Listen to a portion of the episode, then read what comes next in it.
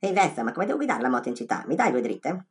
Mi è stata fatta questa domanda da un ragazzo che sta aspettando la sua due ruote, incazzato nero perché la consegna è in ritardissimo. Ho deciso di rispondergli facendo questa pillola. Io sono Ivan, la voce narrante di questo podcast in pillole che vi racconta di moto, tecnologia e curiosità. Lo potete trovare sulle maggiori piattaforme podcast ogni due settimane alle 7 di giovedì mattina, oltre agli speciali.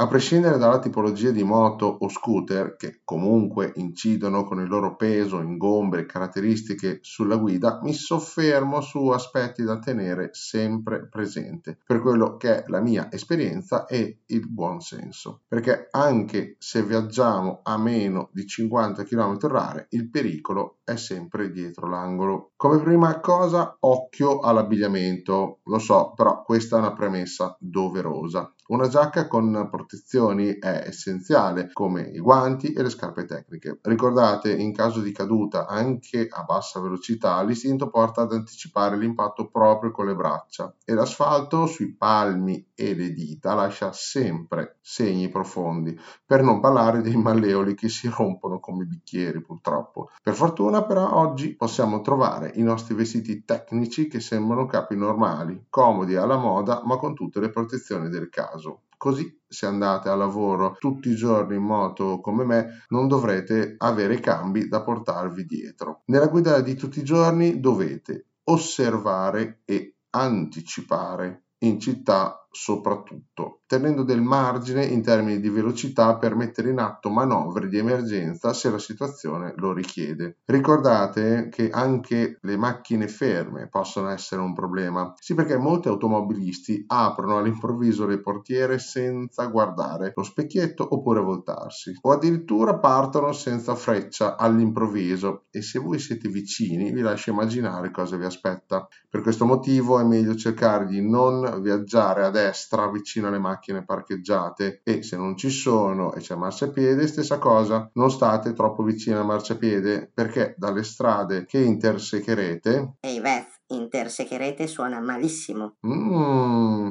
che si incrociano con la vostra, meglio, potrebbero sbucare veicoli che per qualsiasi motivo non si fermano sulla riga dello stop o del dare la precedenza e noi non avremo il tempo per schivarli. Quindi Beth, a destra non ci stiamo, è ovvio che dobbiamo stare in centro alla carreggiata. La risposta è ni, nel senso che in città la parte centrale della carreggiata, visto che ci sono un sacco di macchine, camion e autobus che perdono olio, benzina o comunque diciamo in genere dei liquidi è la parte più scivolosa.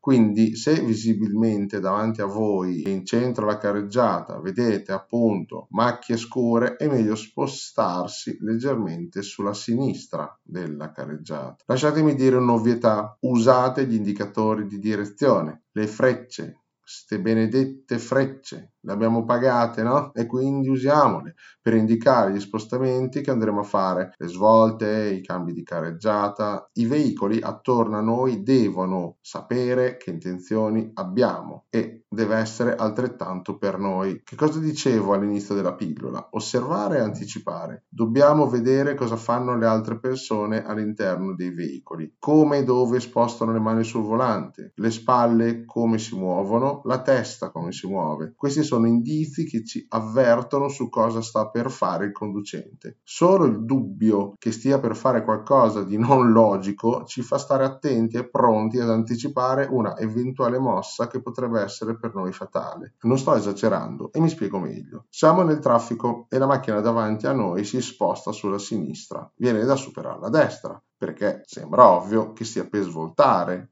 a sinistra Invece potrebbe solo prepararsi a svoltare a destra come se fosse un tir e se ve lo dico è perché mi è già capitato più volte e forse anche ad alcuni di voi. Beh, in questo caso, se avessi osservato che cosa stava combinando il nonno dentro all'abitacolo, forse mi sarei risparmiato una caduta. Ah, una cosa da evitare, superare a sinistra le file di auto incolonnate ferme. Se una di queste volta a sinistra, voi siete automaticamente stesi a terra. Vi ricordo che a norma di legge anche noi dobbiamo fare la fila con gli altri veicoli. E per finire, occhio agli ubriachi da cellulare. Quelli si dovrebbero sgamare Ehi Veth, sgamare lo sapete voi bolognesi. Eh, hai ragione. Vabbè, sgamare vuol dire scoprire. Quindi si dovrebbero scoprire perché zigzagano come appunto ubriachi, ma stanno solo leggendo un messaggino su WhatsApp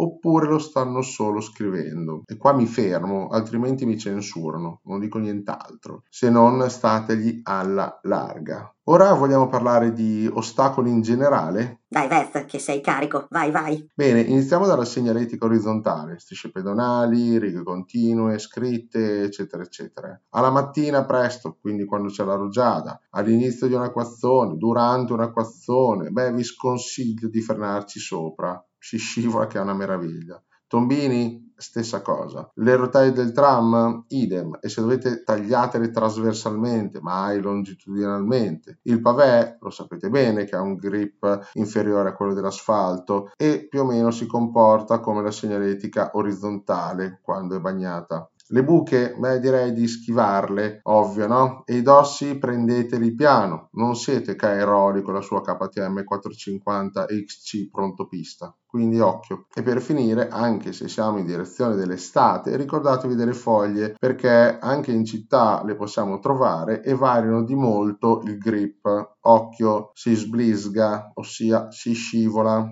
Prima di chiudere questa quarantesima pillola, mi sento di dirvi queste cose. Guardiamo non un metro davanti alla nostra ruota, ma molto più lontano. Guardiamo non solo la macchina davanti a noi, ma anche quelle che la precedono. E in caso di emergenza gli occhi devono cercare la via di fuga, non concentrarsi sul problema, lasciando l'eventuale ostacolo. La nostra moto va dove va lo sguardo e tenete sempre due dita sulle leve. In caso di pericolo daranno qualche decimo di secondo di margine. E ora vi saluto.